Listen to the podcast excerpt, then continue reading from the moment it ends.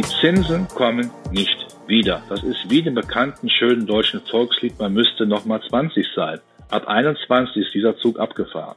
Zinspapiere können nicht mehr wiederkommen, weil ansonsten unsere völlig überschuldete Welt nicht mehr zu halten sein würde. Das muss man sehr klar formulieren. Guten Tag und herzlich willkommen zum Scalable Capital Podcast. Heute habe ich jemanden zum Gespräch eingeladen, den Sie vermutlich kennen.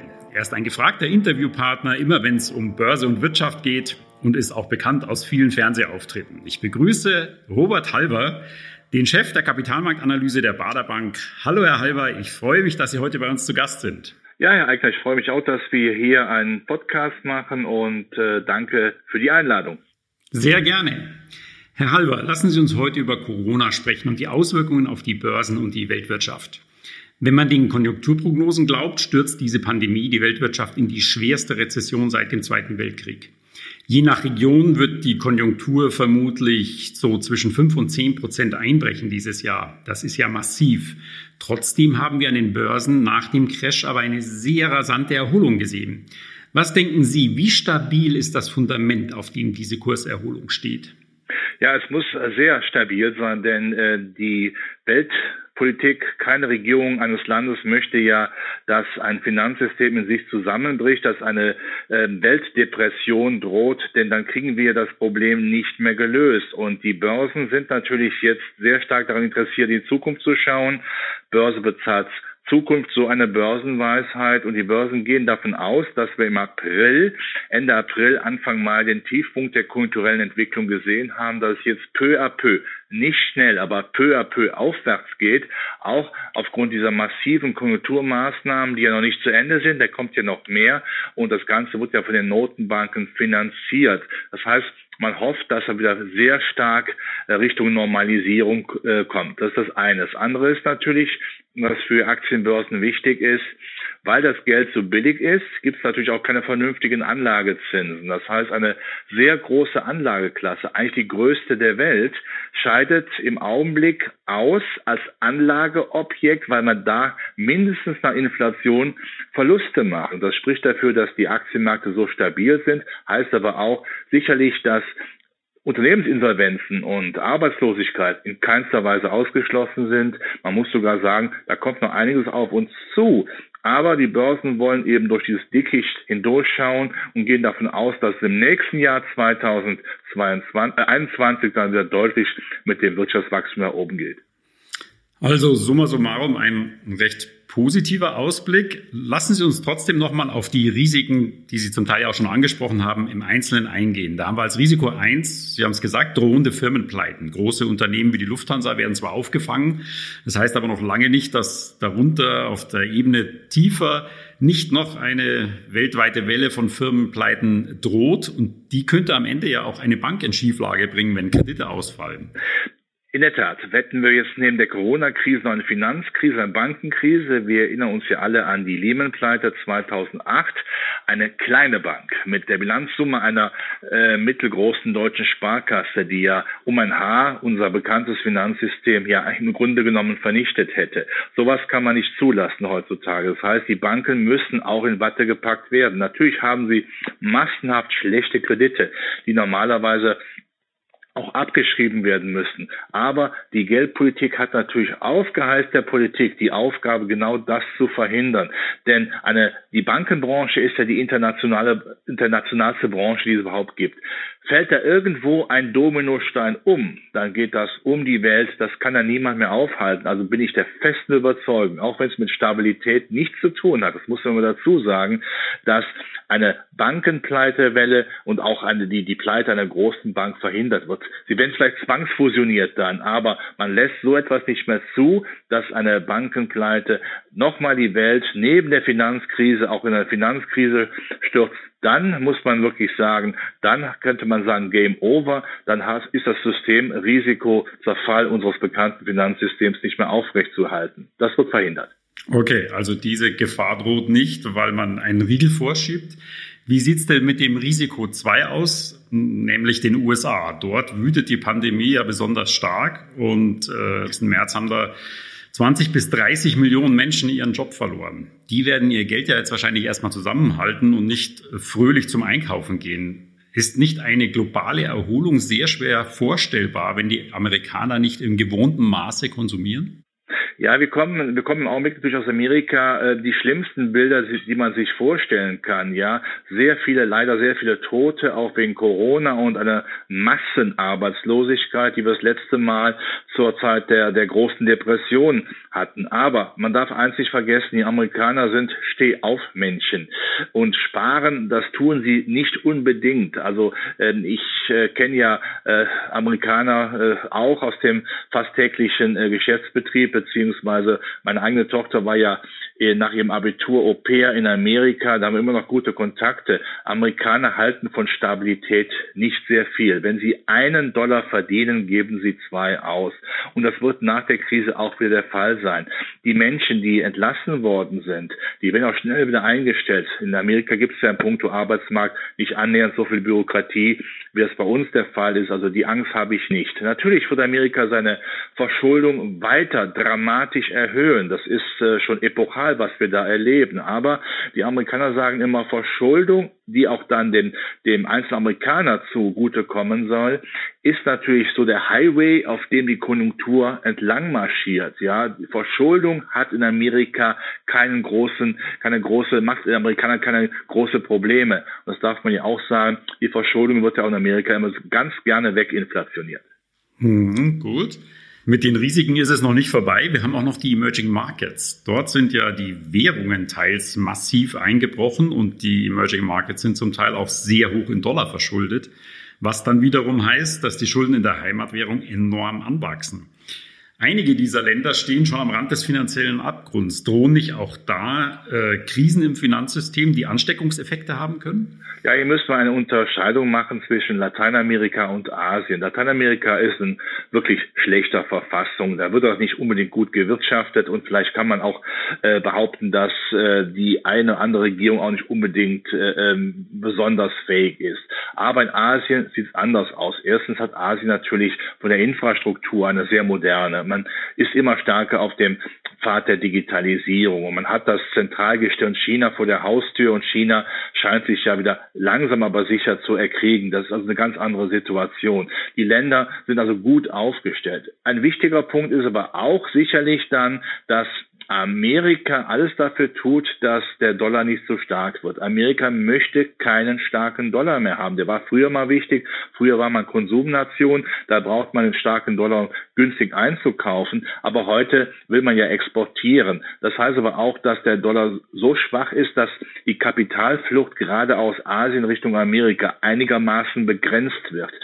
Die Amerikaner wollen natürlich jetzt gerade im pazifischen Raum, der immer wichtiger wird, auch für die Weltwirtschaft, das Feld nicht den Chinesen überlassen. Und hätten wir jetzt einen extrem starken Dollar und würde der immer stärker werden, dann wäre die Kapitalflucht natürlich gegeben Richtung Amerika, dann würden die Schwellenländer Asiens große Probleme haben und dann könnten sie auf die Idee kommen, sich noch stärker den Chinesen anzuvertrauen. Das heißt, dann wäre der pazifische Raum für Amerika verbrannte Erde. Das möchte kein Präsident, das möchte kein Geldpolitiker. Von daher tut man alles dafür, diese Länder auch zu stützen.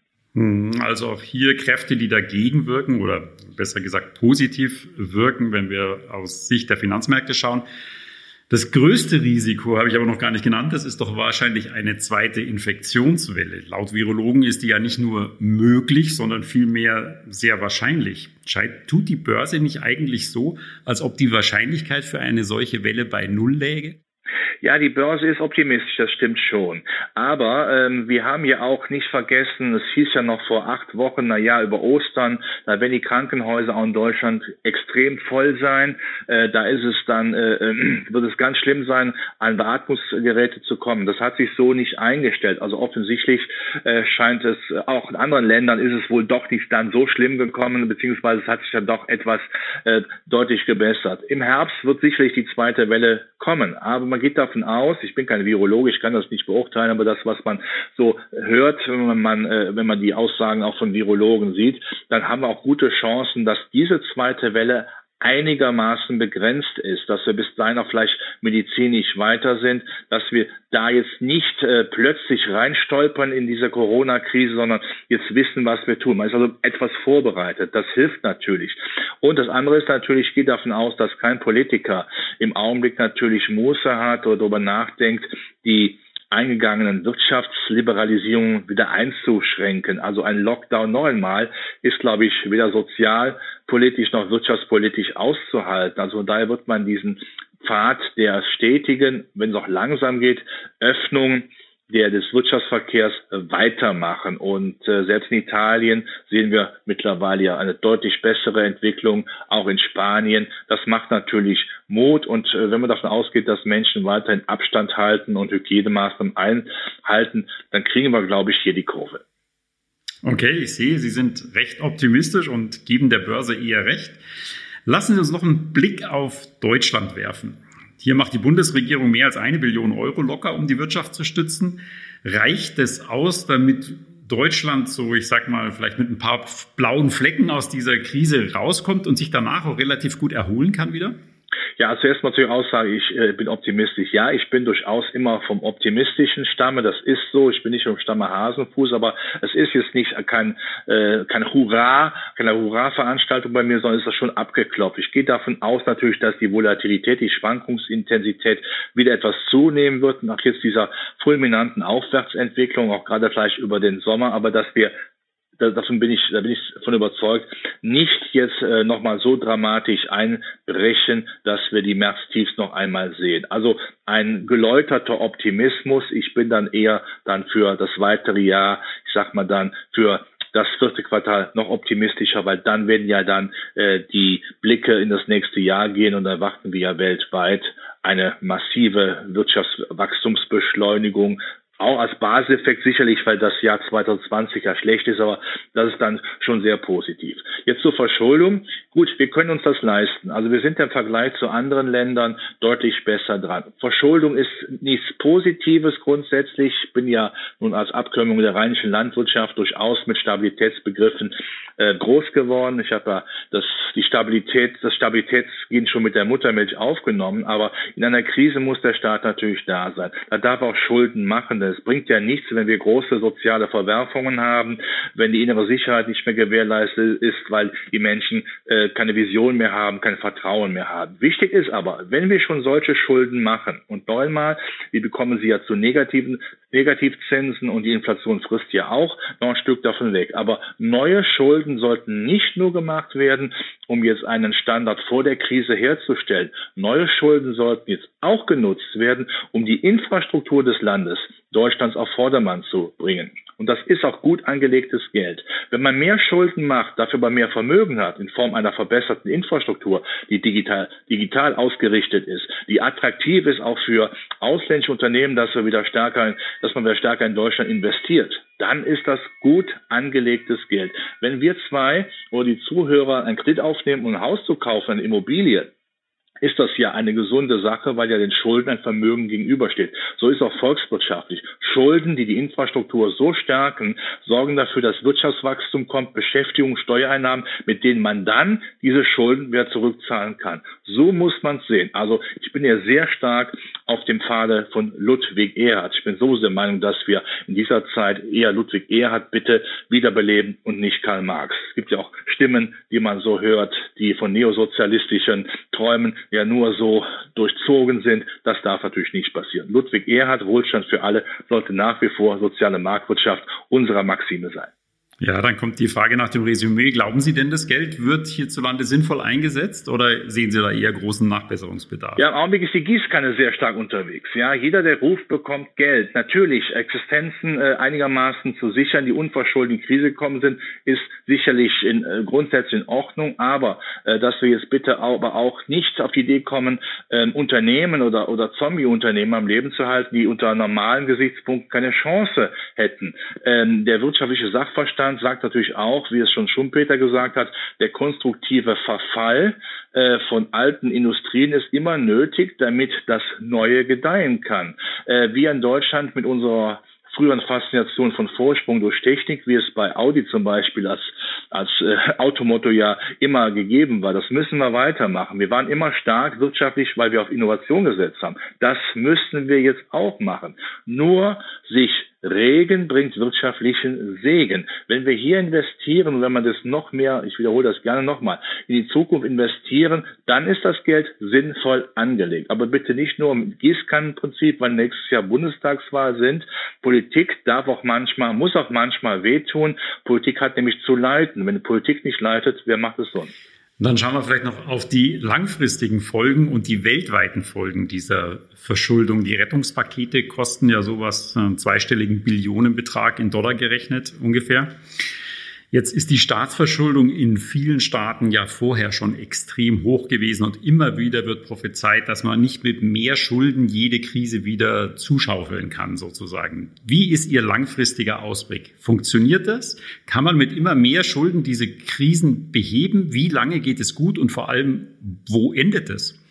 Die Stabilitätsanhänger bekommen natürlich Schnappatmung, wenn sie feststellen, dass äh, die Welt im Augenblick ungefähr 260 Billionen US-Dollar, wenn man alles zusammen addiert, auch die privaten Schulden dann auf die Waage bringen. Das, da freut sich niemand drüber. Ganz klar. Nur die Alternative wäre ja, es würde noch teurer werden. Es ist immer wichtig, dass die, dass diese massive Verschuldung auch einen einen sittlichen Nährwert bringt. Wir haben es äh, schon gesagt, indem man in die Zukunft investiert. Das machen die Chinesen, das machen die Amerikaner stärker. Das muss Europa auch viel stärker machen. Auch zum Beispiel beim Wiederaufbaufonds, der im Augenblick in aller Munde ist. Geld wird ja auch verschenkt. Und geschenktes Geld sollte man bitte auch so einsetzen, dass es nachhaltig Früchte bleibt. Dann macht es äh, Sinn, wenn Wirtschaftswachstum oder Wirtschaftspotenziale gehoben werden, dann wird das ja genauso groß wie eben auch die Verschuldung. Aber natürlich, die Verschuldung, die wir haben, ist biblisch, ist apokalyptisch und ist nur zu tragen, indem die Zinsen eben so günstig sind. Sonst hätten wir längst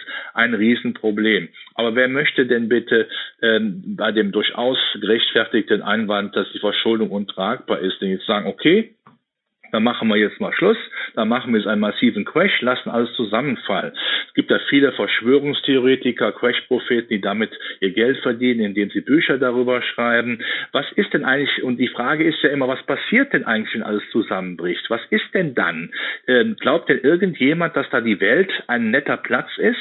Äh, dann habe ich die größte Angst davor, dass wir, dass zu Bürgerkriegen kommt. Wenn Leute sich vor Augen führen müssen, dass ihre ersparte Leistung in Form von Zinspapieren, Staatspapieren, das haben ja die meisten Deutschen, im Grunde genommen Verbinde verweht ist, dann ist das, glaube ich, eine prekäre Situation. Wir würden größte auch geostrategische Probleme bekommen. Was machen die Chinesen, wenn sie feststellen müssen, dass die amerikanischen äh, Staatspapiere, ja, ich sage es deutlich, Toilettenpapier sind, wenn sie, weil sie ja nicht mehr zurückgezahlt werden können also nicht vierlagig, sondern einlagig sind. Das gibt große Verwerfungen, das sollten wir nicht machen. Wichtig ist, jetzt das Geld nochmal, das ist, glaube ich, der rote Faden hier, sinnvoll in die Zukunft zu investieren, damit man diese Schulden dann handhaben kann. Andererseits, die Amerikaner sehen das immer sehr locker. Ich erinnere mich an Zeiten von Ronald Reagan, ähm, äh, dem Präsidenten der USA in den 80er Jahren, damals, als dann die Verschuldung das erste Mal drei Billionen übertroffen hat, hat jeder gesagt, das ist bald das Ende, bald ist Amerika pleite.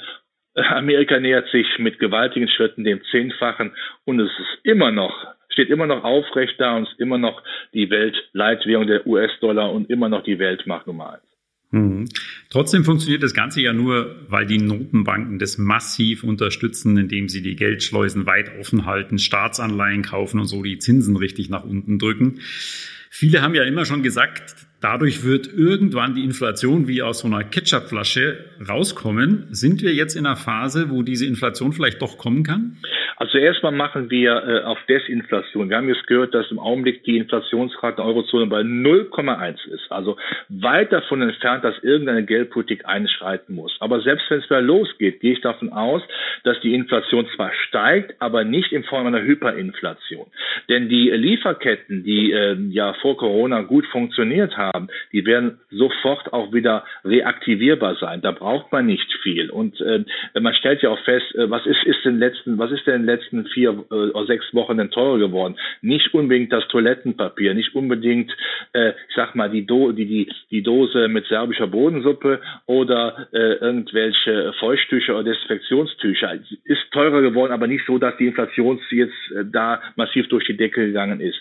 Zukünftig ist etwas zu erwarten, aber wenn wirtschaftliche Prozesse schnell wieder aufgebaut sind, da, davon gehe ich aus, das sieht man jetzt sehr schön auch ähm, äh, an China oder wenn man Joe Kaeser, den Chef von Siemens hört, dem noch Chef von Siemens hört, äh, der sagt ja auch, dass die Lieferketten sehr robust sind, schnell wieder hochgefahren werden können. Dann gibt es eben nicht die dramatische äh, Inflation. Das ist das Erste. Das Zweite ist natürlich die Inflationsmessung, die wir hier haben in Deutschland. Naja, ich würde mal von einer gewissen Beschönigung Beschönigung sprechen. Ich denke, würden wir eine Inflationsrate messen, die mehr an der Kaufhäufigkeit von Produkten orientiert ist und weniger vielleicht an Gegenständen, die eigentlich äh, immer leistungsstärker werden, zum Beispiel im gesamten Hightech-Sektor, ja, Laptops, was da alles geben mag, ja, äh, und insofern auch deflationierend eingerechnet werden, wenn wir das eben auf eine wirklich äh, praktikable Ebene bringen, da haben wir ganz andere Inflationszahlen als das, was im Augenblick offiziell gemacht wird. Und dritter Punkt, ich bin sicher, dass jeder Politiker dankbar ist,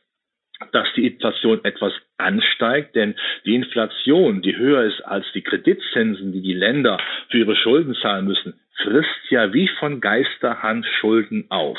Das ist ja wie Märchen, dass man im Grunde genommen dann äh, die, die, die, die Belastung der Staatsverschuldung dann quasi auf dem kalten Wege ja entsorgt. Also da wird kein Politiker etwas gegen haben. Das würde man nie so feststellen, öffentlich, das ist auch klar. Aber de facto ist es ja so.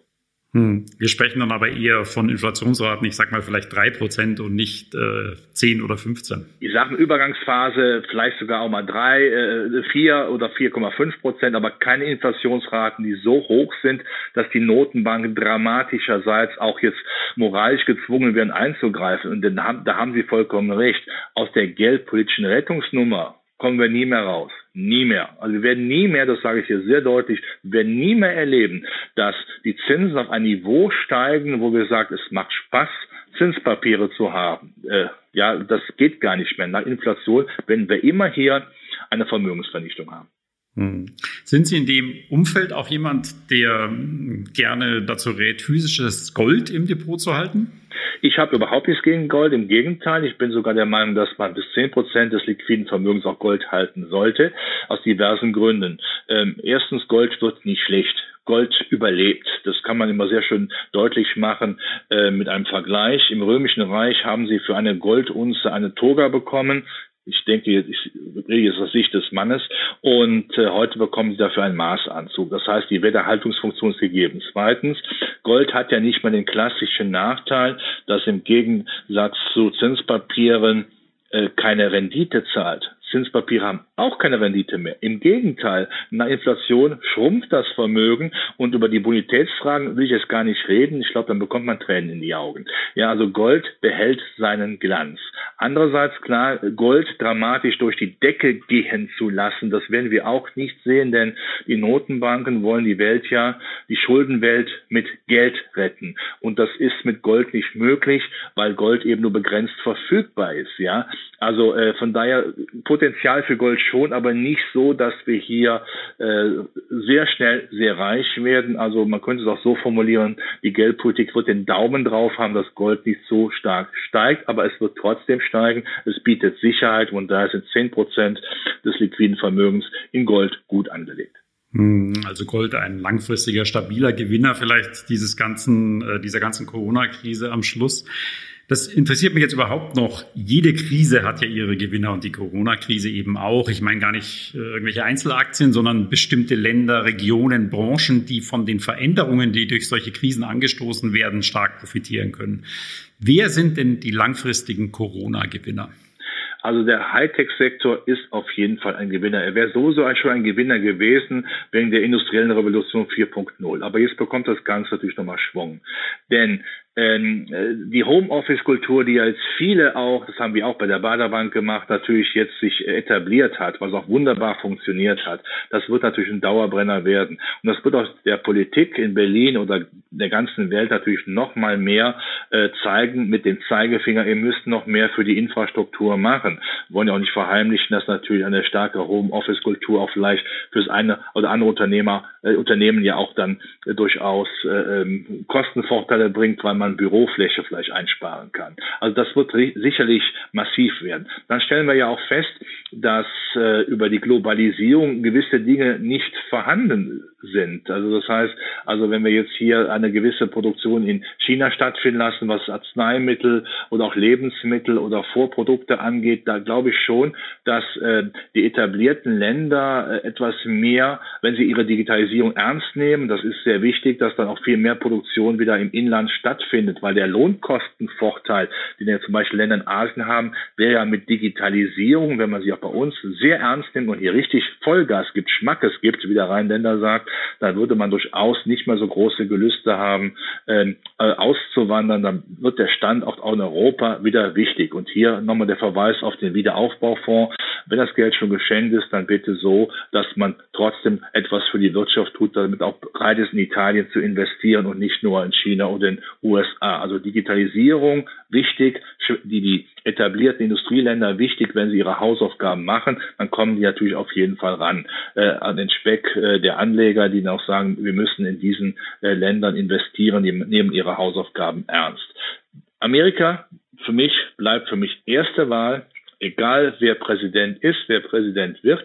Amerika hat dieses Pioniergehen, dass sie immer relativ schnell aus Krisen wieder rauskommen. Sie machen Schulden, sie lassen Fünfe gerade sein lassen, sie setzen sehr deutlich auf auf äh, Digitalisierung. wenn der Trump im Augenblick meint, auch mal Twitter äh, an den Kragen zu gehen, ja, weil äh, sie vielleicht die Meinungsfreiheit in Anführungszeichen dann äh, etwas unterdrücken, das muss, darüber muss man wegschauen, das ist Wahlkampfgetöse. Aber Amerika bleibt wichtig, weil Amerika auch als Hegemon Zukunftspotenziale hat. Europa hat ja da leider ähm, politisch ein paar Probleme. Wir halten nicht so zusammen, wie wir zusammenhalten sollten. Äh, das sieht man ja auch Diskussionen, wie das Geld verteilt wird. Und äh, naja, im Augenblick verschenken wir auch Geld auch mit Hilfe Deutschlands. Äh, Im Augenblick wird damit ja unser Export auch subventioniert. Also Europa hat dieses Problem nicht richtig zusammenzuhalten. Muss aber zusammenhalten, das sehen wir von Chinesen, Amerikaner, Russen auf gefressen. Aber ich hoffe, dass man jetzt durch die Krise gemerkt hat, dass man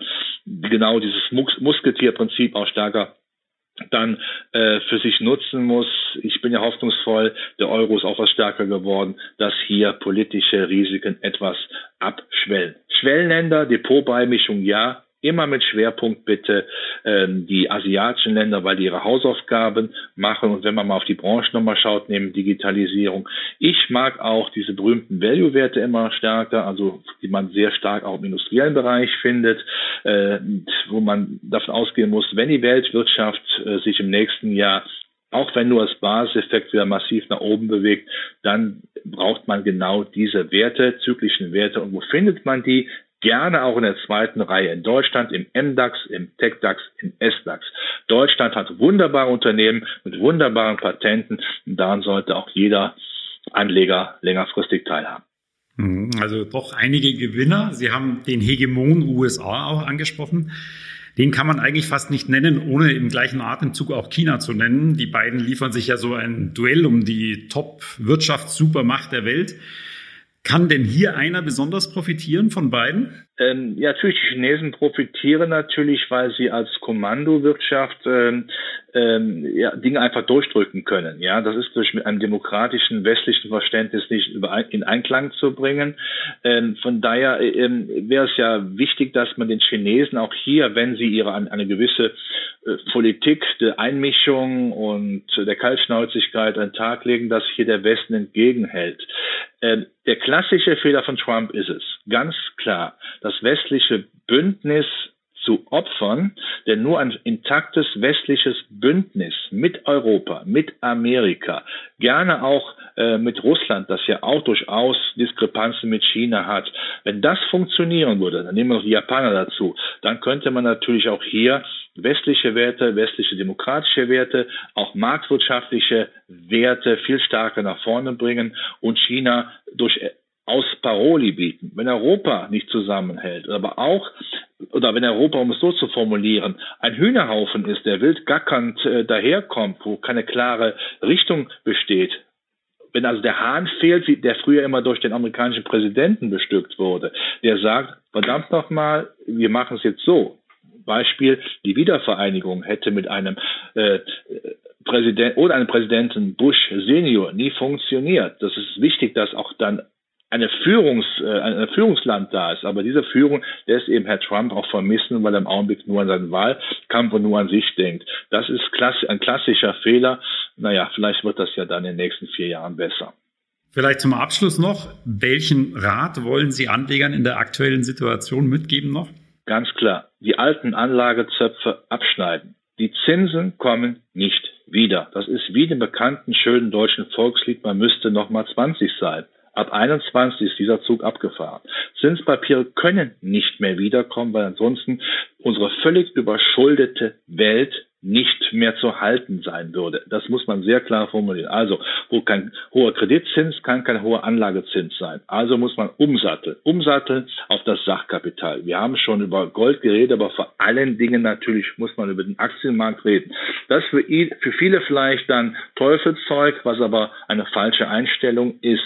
Wenn man ähm, sieht, dass die Aktienmärkte jede Krise, ob der neue Markt, Dotcom-Blase, Lehman-Pleite, Immobilienpleite, Euro, Krise, Finanzkrise wunderbar überlebt hat und sogar daraus gestärkt hervorgegangen ist, dann bin ich fest davon überzeugt, dass das diesmal auch passieren wird. Ich verstehe die Ängste vieler Anleger, die sagen, ja, aber die überschuldete Welt, diese mangelnde Stabilität, ja, es ist so. Nur was ist die Alternative, dass ich ausgerechnet dann das Objekt der Begierde kaufe, äh, Zinspapiere, die diese Bonitätsprobleme ja in sich tragen wie ein Schwamm. Nein, da muss man umsatteln auf den Aktienmarkt. Das kann man gerne mit regelmäßigen Aktiensparplänen machen, jeden Monat mit überschaubaren Beträgen.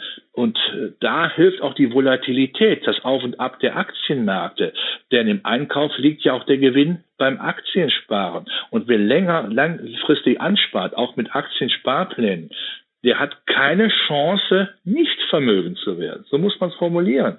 Äh, das ähm, ist, schön. Wer längerfristig anspart, das sehe ich bei meinem Nachwuchs, ja, das ist wundersam, was da zusammenkommt. Und geht's dann wirklich mal runter an den Aktienmärkten, kann man sagen, das stört mich überhaupt nicht, denn ich bekomme ja bei sinkenden Kursen für meinen gleichbleibenden Anlagebeitrag mehr Aktienanteil und längerfristig macht sich das äh, bemerkbar, positiv bemerkbar, denn wenn die Aktienmärkte wieder steigen, wird auch mein Vermögen angehoben wie Schiffe durch die Flut. Also Aktien, man muss sachkapitalistischer denken. An Aktien führt kein Weg vorbei. Das haben wir jetzt auch in den letzten Wochen wiederum gesehen. Ähm, Aktien sind nicht zum Tode verweilt, im Gegenteil. Aktien feiern jedes Jahr wieder Auferstehung. Also nochmal ein starkes Plädoyer für die Aktie am Schluss. Herr Halber, ich danke Ihnen für dieses sehr erfrischende Update zur Börsen- und zur Wirtschaftslage. Danke, dass Sie dabei waren heute. Herr Eigner, ich bedanke mich fürs Interview. Mir hat es großen Spaß gemacht. Vielen Dank auch an unsere Zuhörer. Ich freue mich, wenn Sie auch das nächste Mal wieder dabei sind beim Scalable Capital Podcast.